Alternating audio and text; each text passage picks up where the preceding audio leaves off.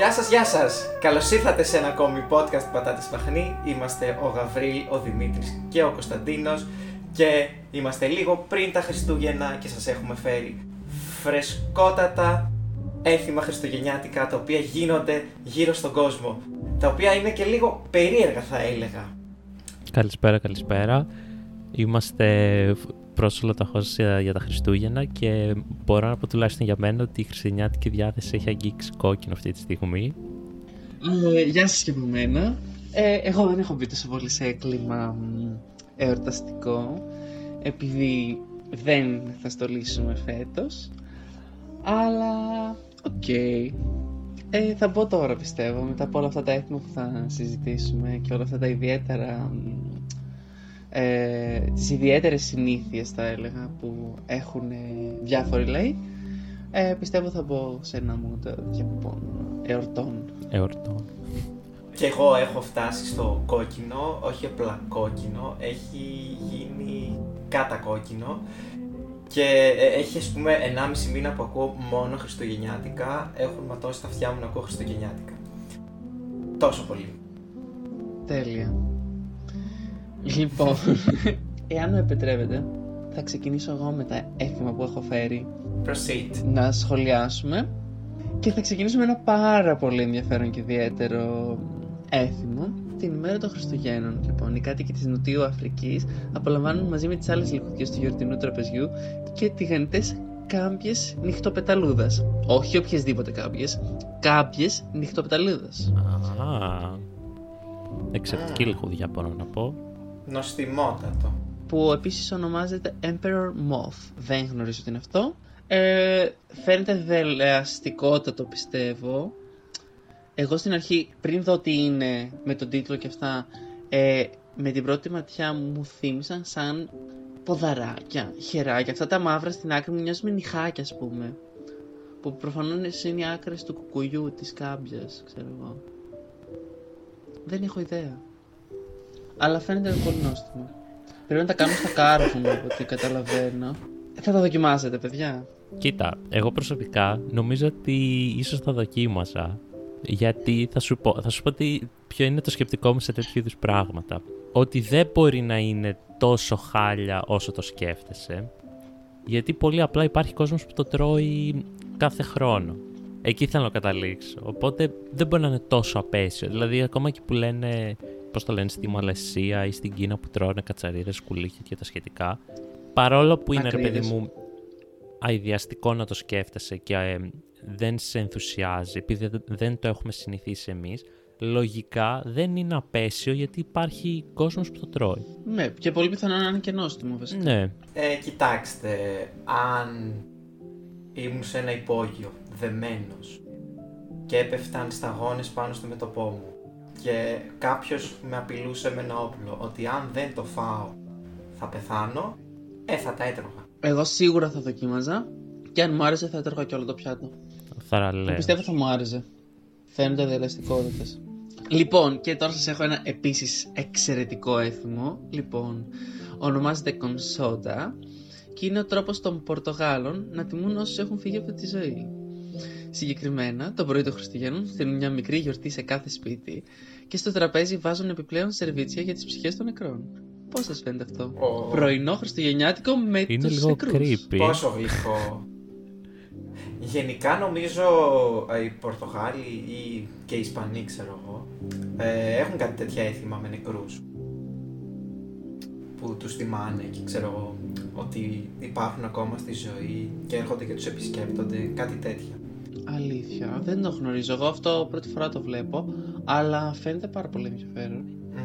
Θα ήθελα να διπνήσω με ένα νεκρό να δω πώς είναι. Ε, ε, να, να γευματίσω. Ε, αν θέλει κάποιος νεκρός να, δι, να διπνήσει με τον Κωνσταντίνο, μπορεί να μας στείλει ένα email στο πατάτεσπαχνί.gmail.com Ναι, έχουμε εμπειρίες με αυτά. Έχουμε και το board, πώς το λένε, για να επικοινωνήσουμε. Το Ouija board, ναι. Οπότε, αν υπάρχει κάποια πρόσκληση, μπορείτε να μας τη στείλετε. Επίσης, αν ο κύριος Ρέλιο τελικά δεν αποδείχτηκε ότι είναι ζωντανός, μπορεί να επικοινωνήσει ο ίδιος μαζί μου. Δεν Α, να πάμε για ένα δίπλα. Θα διπλήσουμε παρέα. Βεβαίως.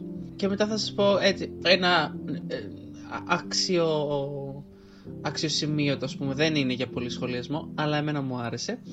Ε, αντί για φλουρί, στη Σουηδία βάζουν αμύγδαλο. Οπότε όποιος κερδίσει το αμύγδαλο σημαίνει ότι θα έχει την τύχη και όλα αυτά για την επόμενη Εντάξει, αλλά το αμύγδαλο δεν είναι σχετικά. Βασιλόπιτα, Ναι, κανονική. Δεν είναι, δεν είναι το αμύγδαλο λίγο έτσι, πώς το λένε, πιο μικρό από ένα κέρμα, ρε παιδί μου. Οπότε μπορείς πολύ πιο εύκολα να το καταπιείς και να μην το καταλάβεις. Ε, νομίζω αν φας ένα κομμάτι βασιλόπιτα θα το μασήσεις, δεν γίνεται. Μήπως δεν το βάζουν σε βασιλόπιτα, αλλά σε πουτίγκα; Όχι, εδώ λέει βασιλόπιτα. δεν φτιάχνουν βασιλόπιτα, αλλά πουτίγκα. Πρόκειται για μια πουτίγκα, σε ευχαριστώ Γαβρίλ. Ε, μ, οπότε και στην πουτίγκα είναι πολύ εύκολο να το βρεις το αμυγδαλάκι σου, νομίζω, Δημήτρη. Ναι. Επειδή δεν το Οκ, μασάς το ναι, υπόλοιπο, ίσως δεν, γι' το, αυτό. δεν μπορείς να το καταπιείς έτσι. Ναι, ναι θα πνιγείς πιστεύω. Και Ε, εδώ γράφει και ότι θα παντρευτείς. Και αν είσαι ήδη παντρεμένος. Α, θα ξαναπαντρευτείς. ναι. Ξαναπαντρευτείς, Μμμ. ναι, δεν γίνεται. Σουηδοί είναι Τέλειο. αυτοί. Ό,τι θέλουν κάνουν. Επίσης και οι Βρετανοί αγαπούν την πουτίγκα, λοιπόν, την οποία δεν παραλείπουν από καμία γιορτή. Μάλιστα, μια μεγάλη παράδοση θέλει όλα τα μέλη να συμμετέχουν στο ανακάτεμά της. Για την ακρίβεια, όλα τα μέλη της οικογένειας πρέπει να ανακατέψουν από μία φορά το μείγμα της πουτίγκας, δεξιόστροφα μάλιστα, ενώ παράλληλα κάνουν μια ευχή. Εντάξει. Μόνο δεξιά. Δημήτρη, απαιτώ να το κάνετε. Να το φέτος. κάνουμε. Απλά δεν ξέρω για την πουτίγκα τη φάση. Να φτιάξεις πουτίγκα και να την κάνεις, να την μαγειρέψεις δεξιόστροφα. Μ, Δεν ξέρω αν μου αρέσει η πουτίγκα, αλλά οκ. Εμείς θα κάνουμε δεξιόστροφα. Μμ. Έτσι θα την κάνω. Ακριβώς έτσι θα την κάνω. Νομίζω από το πιο ενδιαφέροντα. Πώς το λένε. Ε, έθιμα. Μμμ. Ε, είναι το μ, έθιμο που ακολουθούν στη Γρυλανδία. Το ονομάζουν Μάτακ ή Ματάκ, δεν ξέρω. Ε, και είναι παραδοσιακό χριστουγεννιάτικο πιάτο το οποίο αποτελείται από κατέργαστο δέρμα φάλνας με λίγο λιπάκι πάνω του ίσα ίσα για τη γεύση. Μάλιστα. Τώρα εδώ πέρα δεν διευκρινίζει αν το τρώνε ωμό ή μ, Φαντάζομαι μαγειρεμένο. ωμό. Αλλά για να λέει ακατέργαστο μάλλον ωμό. Αλλά οκ. Ναι. Νομίζω δεν θα το έτρωγα, ας πούμε αυτό. Θεωρώ λίγο το λιπάκι αηδιαστικό. Κι εγώ. Φαίνεται Ωμό όταν αηδιαστικό. το τρως. Αλλά θα δοκίμαζα ίσως με λιγότερο λιπάκι. Ναι, αυτό. Γενικά δεν μου αρέσει Έτσι πολύ το πιστεύω, λίπος, θα το οπότε θα το έβγαζα όσο μπορούσα, ξέρω εγώ. Αλλά ναι, ίσως το δοκίμαζα και γι' αυτό, ναι. Εγώ αν μπορούσα να καταργήσω το λίπος, την ύπαρξή του, θα το Θα έκανα. πέθαινες επίσης, αλλά οκ. Στο φαγητό. Τέλος πάντων. Μάλιστα. Και τώρα περνάμε σε ένα έθιμο που δεν μου άρεσε. Στη Σλοβακία πετούν το φαγητό στο ταβάνι. Μαγειρεύουν ένα μ, παραδοσιακό πιάτο που λέγεται λόξα, το οποίο φτιάχνεται από ψωμί, σπόρους παπαρούνας, γάλα, ζάχαρη, ε, μέλι και νερό. Η ζάχαρη ή μέλι και νερό, συγγνώμη. Και το πετάνε στο ταβάνι. Και όσο περισσότερο από αυτό κολλήσει, τόσο καλύτερα θα πάει η επόμενη σοδιά. Μμ. Τα συμπεράσματα δικά σας. Τζάμπα φάει. Δεν μου άρεσε. Χαμένο. Εντάξει, είναι μια κουταλιά βέβαια, έτσι. Δεν πετάνε όλη την κατσαρόλα. Φανταστείτε οικογενειακό τραπέζι στην Ελλάδα με μα, μαμά, γιαγιάδες, ξέρω εγώ. Και να πετάσει εσύ φαγητό στο ταβάνι, λες το κάνω στη Σλοβακία. Θα φας πολύ ξύλο. Αχ, Και θα επιστρέψω λίγο στη Βρετανία, όπου θέλω να αναφερθώ στους Άγγλους πιο συγκεκριμένα αυτή τη φορά, ε, μ, οι οποίοι αφήνουν, ε, επειδή είναι και μερακλείδες, μπράντι για τον Άι Βασίλη και καρότα για τον Ρούντολφ. Ενώ τα παιδιά καλ- κρεμούν τις ε, χριστουγεννιάτικες κάλτσες τους για να τους γεμίσει με γλυκά ο πατέρας τους Κοίτα, οι Χριστουγέννων. Βρετανοί δεν είναι τίποτα μ, φλόροι να βάζουν, ξέρω εγώ, γάρλα. Εμείς εδώ, ο Άγιος Βασίλης θέλει το μπράντι του ρε παιδί μου, γιατί έρχεται που έρχεται, οπότε του βάζεις μπράντι γιατί έχει και κρύο έξω, για να ζεσταθεί. Βέβαια, αν όλοι του βάζουν μπράντι, προφανώς μετά από εδώ φεύγει ντύρλα, αλλά τουλάχιστον η Τάρανδη είναι φαγωμένη. Γι' αυτό κάνει οχταράκια στον ουρανό. Ισχύει. Είναι η πρώτη φορά που έχω παρατηρήσει παιδάκια μ, να βάζουν φαγητό και για τους ε, ταράνδους του Άγιου Βασίλη, που σημαίνει ότι ε, αναγνωρίζουν το έργο τους, που κουβαλάνε όλα τα δώρα σε όλη τη γη, οπότε τους ταΐζουν για να τους δώσουν δύναμη. Κοίτα, εδώ λέει ότι συγκεκριμένα για το Ρούντολφ υπάρχει μια μικρή διάκριση. Δεν, βάζουν κάποιο Πιστεύω ο Ρούντολφ είναι ο αρχηγός, οπότε τα παίρνει και μετά τα μοιράζει ανάλογα με το ποιος κάνει την καλύτερη δουλειά. Εκεί, εγώ έτσι θέλω να πιστεύω, ότι, θέλ- ότι γίνεται δίκαιη μοιρασιά μετά, μεταξύ των ταράνδων. Ας περάσουμε στο ιδιαίτερο θα έλεγε, δεν θα το έκανα ποτέ βέβαια, ιδιαίτερο όμως θα έλεγε κανείς έθιμο της Τσεχίας, όπου οι γυναίκες θέλουν να μάθουν τα ερωτικά τους για τη χρονιά που έρχεται. Οπότε όσες είναι προβληματισμένες υποψήφιες νύφες στέκονται με την πλάτη κολλημένη σε μια πόρτα και πετούν ένα παπούτσι στο, τα παπούτσια, ένα από τα παπούτσια της, συγγνώμη, στον αέρα ώστε να φτάσει στο ύψος ακριβώς πάνω από τον ώμο. Εάν εκείνο προσγειωθεί με τη μύτη να κοιτάει στην πόρτα, τότε η γυναίκα πρόκειται να παντρευτεί μέσα στην επόμενη χρονιά. Σε αντίθετη περίπτωση, αν το τακούνι κοιτάει προς την πόρτα, ε, το δαχτυλίδι θα αργήσει έναν Μμ. ακόμη χρόνο να εμφανιστεί. Ε, εντάξει, πόση δυστυχία υπάρχει σε αυτό που διάβασες. Πραγματικά. Απελπισία θα έλεγα, αλλά Και ναι. απελπισία και δυστυχία και ό,τι θέλεις. Ε, δεν, δεν μπορώ να το σχολιάσω, είναι τόσο στενάχωρο αυτό το πράγμα. Ναι, αλλά δίνει, δίνει ελπίδες σε αυτές που το παπούτσι προσγειώνεται προς την πόρτα. Ναι, άρα είναι 50-50 η φάση. Α, δηλαδή, αν το παπούτσι δεν προσγειωθεί προς την πόρτα, ε, ό,τι παιχτεί εκείνη τη χρονιά θα είναι αυτή, ε, εντάξει, αφού ούτως ή άλλως το παπούτσι προσγειώθηκε από την άλλη, ε, δεν Ε, ναι, πρόκειται. τουλάχιστον ξέρεις. δεν σπαταλάς το χρόνο. Ξέρεις. Ας περάσουμε στην ε, Νορβηγία, όπου λέει ότι στη δική μας ε, λαογραφία τα Χριστούγεννα δεχόμαστε επισκέψεις από, γλυ- από καλικάντζαρους. Όμως στην Νορβηγία έχουν ένα ακόμα πιο σκοτεινό μύθο. Α, σύμφωνα με αυτόν, κάθε παραμονή Χριστουγέννων, μάγισσες και διάφορα άλλα δαιμόνια πνεύματα αναζητούν από τις αυλές των σπιτιών σκούπες που κλέβουν και χρησιμοποιούν για να πετάξουν. Γι' αυτό και είναι η παράδοση οι Νορβηγοί να κρύβουν τις σκούπες το βράδυ εκείνο προκειμένου τα κακά πνεύματα να μην πλησιάσουν το σπίτι τους και να προλάβουν το κακό. Οκ, το ακούω. Γιατί δεν υπάρχουν μάγισσες. Σωστά, γιατί οι Νορβηγοί κρύβουν τη σκούπα. Δαιμόνια πνεύματα λέει, βέβαια. Οι μάγισσες είναι δαιμόνια πνεύματα.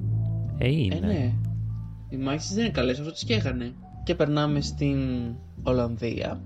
Ένα αποικιοκρατικό έθιμο έχουν τα Χριστούγεννα στην Ολλανδία. Ο Άγιος Βασίλης δεν μοιράζει μόνο του, μόνος του τα δώρα, αλλά αυτός επιβλέπει και όλη τη δουλειά την κάνει ο Τσβάρτε Πιέτ. Μαύρος σπιτ. Ε, ο σκλάβος βοηθός του. Μαλάκα, αυτό είναι τόσο ρατσιστικό. Στα παιδιά, μάλιστα, λένε ότι ε, αν δεν είναι φρόνημα, ο μαύρος σπιτ θα έρθει και θα τα πάρει μέσα στο σάκο του και θα τα πάει στην Ισπανία. Εκεί που ο Ολλανδός Άγιος Βασίλης ζει παραδοσιακά. Τα συμπεράσματα δικά σας. Εγώ θα πω όμως, έτσι, σκεφτείτε, η Ισπανία, Γιβραλτάρ, απέναντι, Μαρόκο, Μαροκινό. Μμμ. Έχει μια σύνδεση με την Ολλανδία, το καταλαβαίνω. όχι, όχι, ναι, ναι, ναι. ναι, ναι. Εγώ έχω να πω ότι οι Ολλανδοί λόγω του. Το ζουν. Έχουν πολύ μεγάλη φαντασία. Επίσης και μεγάλα κατάλοιπα ε, ρατσισμού. Ναι, και ρατσισμό. Εγώ πιστεύω ότι πρέπει να ρωτήσουμε και το μαύρο Πιτ. Άμα θέλει να επικοινωνήσει μαζί μας το email από κάτω. Λοιπόν, ας περάσουμε στην Καταλωνία. Έχει ένα εξαιρετικό έτοιμο. Πρόκειται για την τοποθέτηση έξω από τα σπίτια τους, όχι, μέσα στα σπίτια τους, μια φιγούρα στη στάση της αφόδευσης. Τη λεγόμενη El Καγανέρ και συμβολίζει την καλή τύχη και τη γονιμότητα της γης ώστε η χρονιά που θα ακολουθήσει να φέρει καλή σαβιά. Πολύ ωραία. Ε, Λοιπόν, και συνεχίζει με κάτι ακόμα κουλότερο. Τα παιδιά στην Καταλωνία ακολουθούν και εκείνα ένα έθιμο που τα θέλει να φροντίζουν ένα κούτσουρο από τις 8 του Δεκέμβρη μέχρι την αλλογή του χρόνου. Τι εννοεί το φροντίζουν, το ταΐζουν, το ποτίζουν, Το το κάνουν. έχουν ρε παιδί μου στην αγκαλιά τους, το βγάζουν βόλτα, το ταΐζουν. Τι το κάνουν... κάνουν. εσύ; Το έχουνε, το έχουνε σκεπασμένο με μια κουβέρτα, το ταΐζουν λέει. Δεν το πιστεύω. με τουρόν, τι το τουρόν, ξέρει κανείς; Κουκούτσα. Κουκούτσα. Το μαντολάτο. Το τουρόν είναι το μαντολάτο. Ώστε να το κρατούν ζεστό και καλοταϊσμένο. Γιατί μπορεί να αποδέψει πολλά γλυκά την πρωτοχρονιά. ε, είναι ένας σουρεαλισμός. Γενικά νομίζω ότι το έχουν συνδέσει κάπως έτσι γιατί λογικά τα Χριστούγεννα, οι γιορτές γενικά οι- των Χριστουγέννων, είναι μια περίοδος που ο κόσμος καταναλώνει πολύ φαγητό. Ναι, οκ, συμφωνώ. Οπότε οδηγεί σε περισσότερη μ, παραγωγή οργανικής ύλης, να το πούμε έτσι. Μμμ. Άμα ένα κούτσουρο από την Καταλωνία μας ακούει, ε, μπορεί να επικοινωνήσει μαζί μας για να μας πει πώς γίνεται αυτή η διαδικασία, γιατί εμείς δεν καταλαβαίνουμε πολύ. Ναι, Οπότε- θα το θέλαμε. Ναι, πατάτεσπαχνή παπάκι gmail.com Ναι, εγώ έχω μια απορία, παιδιά. Τώρα, αυτό με την αφόδευση, Μμ. αν σε πιάσει ο χρόνος να αφοδεύεις, είναι καλό. Λογικά ναι, έχεις ε, υπέρτατη τύχη, ξέρω εγώ, κάτι τέτοιο πρέπει να παίζει. Χρυσές δουλειές.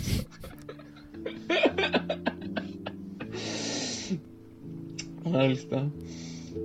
Περνάμε στην Ιταλία. Οι Ιταλοί τα Χριστούγεννα πετάνε τα παλιά έπιπλα έξω από τα παράθυρα. Με αυτό το έθιμο λένε ότι θα φύγουν τα παλιά προβλήματα. Οι εορτασμοί των Χριστουγέννων ξεκινούν με το σύνθημα που δίνεται από ένα κανόνι που βρίσκεται στη Ρώμη. Α, Την παραμονή των Χριστουγέννων τα παιδιά ντύνονται βοσκοί και γυρίζουν από σπίτι σε σπίτι τραγουδώντας τα κάλαντα, ενώ ο κόσμος τους κερνά με γλυκά και ξηρούς καρπούς ή τους δίνει λεφ- λεφτά. Όλοι για τα λεφτά πηγαίνουν προφανώς, το καταλάβατε. Ξεκάθαρα. Ε, ο κόσμος μαζεύεται στις πλατείες όπου διεξάγεται διαγωνισμός για την καλύτερη φάτνη. Το βράδυ καίνε το άπο, το κούτσουρο των Χριστουγέννων. Και εδώ κούτσουρο δηλαδή, εντάξει. Και το λεχνάρι της μοίρας φέρνει δώρο σε όλους. Ε, Ναι, τουλάχιστον εδώ το καίνει. Οι άλλοι το, το ταΐζουν και το τυλίγουν με κουβέρτες. το λιχνάρι της μοίρας δεν ακούγεται σαν, ε, σαν τηλεπαιχνίδι. που παίρνεις ξέρω, Όταν εγώ τηλέφωνο. στις τύχεις, ναι, ναι, ξέρω ναι. εγώ. Το λιχνάρι της μοίρας. Κάθε απόγευμα στις 5. Τρίψτε και κερδίστε. Εγώ αυτή τη στιγμή το μόνο που έχω στο μυαλό μου είναι ένας καναπές να πέφτει από ένα μπαλκόνι, ξέρω. Α, αυτό είναι και λίγο επικίνδυνο. Άμα δεν το ξέρεις και είσαι, ξέρω εγώ, τίποτα τουρίστας και προχωράς και απλά πέφτουν έπιπλα από τα, από τα Ε, παράθυρα. αγάπη μου, αγάπη μου, το διθέσιο καναπές να πετάξουμε. Αχ, ναι, ρε, πώς το ξέχασα. Παπ. από τον 8ο όροφο του. Νεκρός βρέθηκε από χτύπημα καναπέ. Παιδιά, την Μπεφάνα εσείς την ξέρατε; Γιατί στις 6 Ιανουαρίου στην Όχι. Ιταλία τα παιδιά περιμέ- την περιμένουν με αγωνία τη γριά Μπεφάνα, Ποια είναι Λα η Μπεφάνα; Μπεφάνα, η οποία ψάχνει τον μικρό Ιησού και στην πορεία της αναζήτησής της αφήνει δώρα στα φρόνιμα παιδιά. Δεν την ήξερα. Η αλήθεια είναι η πρώτη φορά το ακούω. Εγώ, παιδιά, θυμάμαι ένα τραγουδάκι στο Alter που έλεγε Η Μπεφάνα, η Μπεφάνα. δεν το έχω ακούσει ποτέ με Θα αυτό έρθει το τραγούδι. πάλι Ποτέ, η ποτέ. Μπεφάνα. Παιδιά, υπάρχει αλήθεια. ψάξτε. ε, και θέλω να αναφερθώ στο αγαπημένο μου έθιμο. Ε, το οποίο εγώ βρίσκω ιδιαίτερα ενδιαφέρον και ίσως περισσότερο από τα υπόλοιπα στη Ρωσία ε, στις 31 Δεκεμβρίου λίγα λεπτά πρωτού αλλάξει ο χρόνος α, ο Πρωθυπουργός της χώρας ε, βγαίνει και κάποι- κάνει κάποιες δηλώσεις τις οποίες παρακολουθεί με ανυπομονησία ε, και δέος όλος ο ρωσικός πληθυσμός ε, πίνουνε σαμπάνια και κάνουν μια ευχή την οποία τη γράφουν σε ένα χαρτάκι την ανάβουν φωτιά τη ρίχνουν μέσα στην σαμπάνια τους και το πίνουν τη στιγμή της αλλαγής του χρόνου ώστε η ευχή τους να πραγματοποιηθεί. Τα συμπεράσματα δικά σας. Μέχρι στιγμής δεν έχω βρει κάποιο άρθρο που να αναφέρει ότι κάποιος έχει πάθει ε, τροφική δηλητηρίαση από αυτό το πράγμα το οποίο μου κάνει εντύπωση αλλά εντάξει. Ε, Άγιες μέρες, θαύματα γίνονται. Αυτό. Λογικά αυτό είναι, έχεις Ε, δίκιο. σίγουρα είναι αυτό. Και αφού ακούσαμε την, α, τα έθιμα της α, Ρωσίας, μπορούμε να περάσουμε στην Ινδία, όπου εκεί γίνεται το εξής παράδοξο. Από, την, α, από τη μία έχουμε τους χριστιανούς που θέλουν να γιορτάσουν τα Χριστούγεννα, αλλά είναι μικρότερος ο πληθυσμός τους σε σχέση με τους υπόλοιπους ε, κατοίκους της Ινδίας. Παρ' όλα αυτά, ε, έχουν βρει έναν εφάνταστο τρόπο να στολίζουν δέντρο και αντί να στολίσουν κάποιο από τα συνηθισμένα δέντρα που έχουμε στην, α, η- στην Ευρώπη ή στην Αμερική, στολίζουν τις μπανανιές, που φαντάζομαι είναι πάρα πολλές στην Ινδία. Και παίρνουν τα μεγάλα φύλλα από τις μπανανιές, τα κλαδιά, και τα παίρνουν στο σπίτι τους και στολίζουν και το σπίτι τους. Εγώ έχω μια απορία. Μμμ.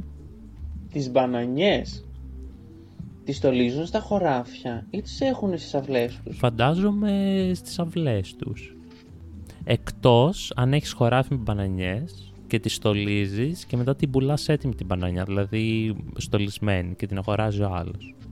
Αλλά πάλι θα τη βάλεις στην Μέσα αυλή. στα σπίτια όμως δεν βάζουν ολόκληρη μπανανιά, ε. Νομίζω όχι. Βάζουν μόνο τα φύλλα και τα κλαδιά από την μπανανιά.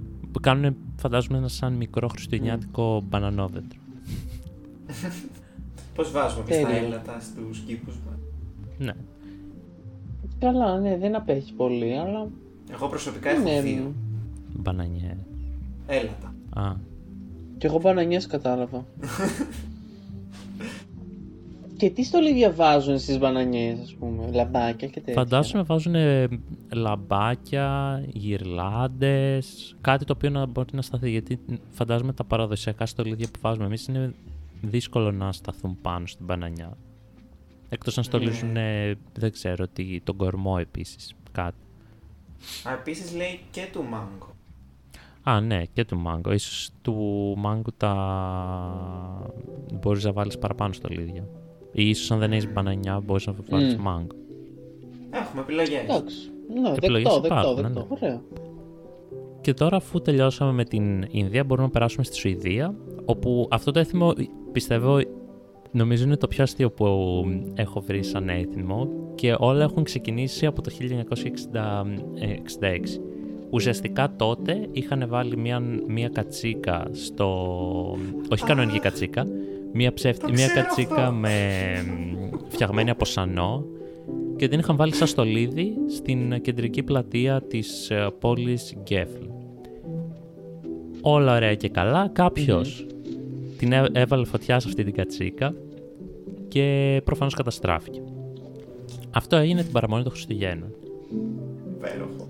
Τον επόμενο χρόνο η πόλη ο Δήμαρχος ξανά έβαλε μια παρόμοια κατσίκα ε, από άχυρο να στολίσει για τα Χριστούγεννα και πάλι παραμονή, πρωτοχρω... παραμονή Χριστουγέννων κάποιος πήγε και της έβαλε φωτιά και την έκαψε.